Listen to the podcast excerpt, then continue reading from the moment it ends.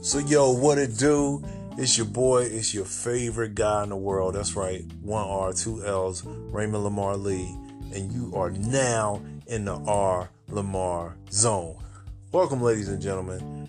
Um, you had a few things I want to talk about tonight. Um, this special edition, just you know, something I think about as a music listener, as a hip hop listener. R Lamar Zone, you know, we talk about hip hop, health, and happiness. In particular, uh, I'm going to discuss the marriage of the voice and the beat. That's right. I'm getting really deep, nerded out on like just really what makes me who I am and like how I hear the music, man. Like, so, you know, I was listening to DJ Premier uh, in a Hot 97 interview today, and, you know, just the way producers think about music, man, is, is kind of how I think about it. You know, I was never a producer, I was always a guy as an artist who had a extreme want to shape the music as well. So uh, when I picked the beat, you know, the beat always told me what to say on the track. And what I want to talk about is like how how something that's very important to me as far as hip hop in, in a song is the sync. And I'm when I say the sync, I mean the S Y N C. But the marriage of the voice on the track and the track itself, man, like um you know, I think about songs like Shook Ones and hearing Prodigy's voice, rest in peace, Prodigy. Just, uh, you know, his birthday just passed November 2nd. But when I think about how that beat comes on, the build up, and then all of a sudden, you know, I got you shook off the realness. We be the infamous, you heard of us.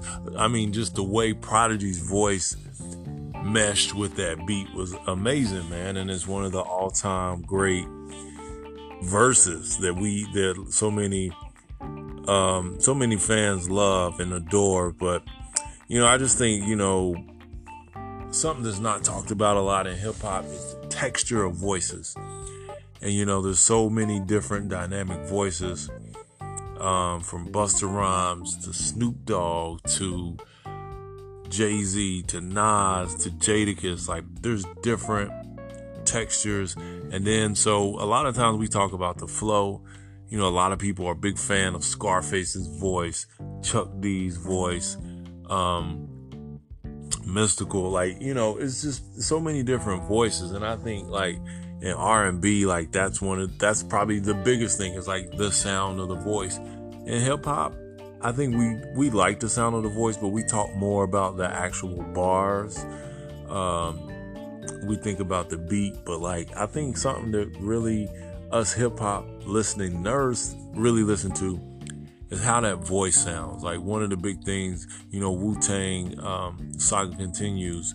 The the American saga, I can't even remember the name, but Wu Tang, the series on Hulu, you know, it always everybody around the world, Wu heads know that one of the great voices of hip hop is Raekwon the Chef and just the way his voice would like melt into a track was just amazing.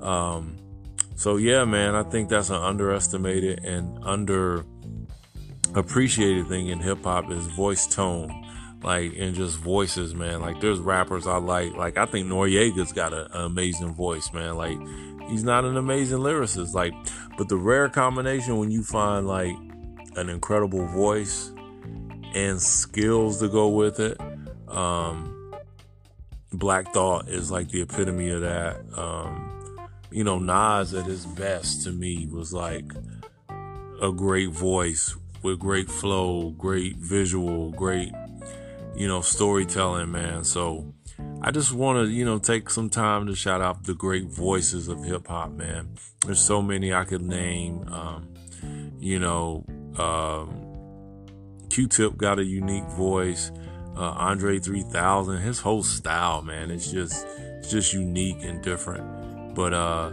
yeah, man, the sync, the marriage between the beat and the voice, man, is so key. Like there's actual beats that belong to certain voices, I believe, and certain voices that belong to certain beats. Like I know this this episode of R Lamar Zone is probably gonna be more for the the real hip hop nerds, the real producers out there, the DJs. They know what I'm talking about. But that link, that sync between the music and the the final track, the final instrument added to the music, which is the voice, man. Um, I just feel like some voices don't fit on certain tracks, and like there's an art to actually meshing the beats. I mean, Rick Ross, another one. Like, wow, his amazing voice to me probably trumps what he's even saying.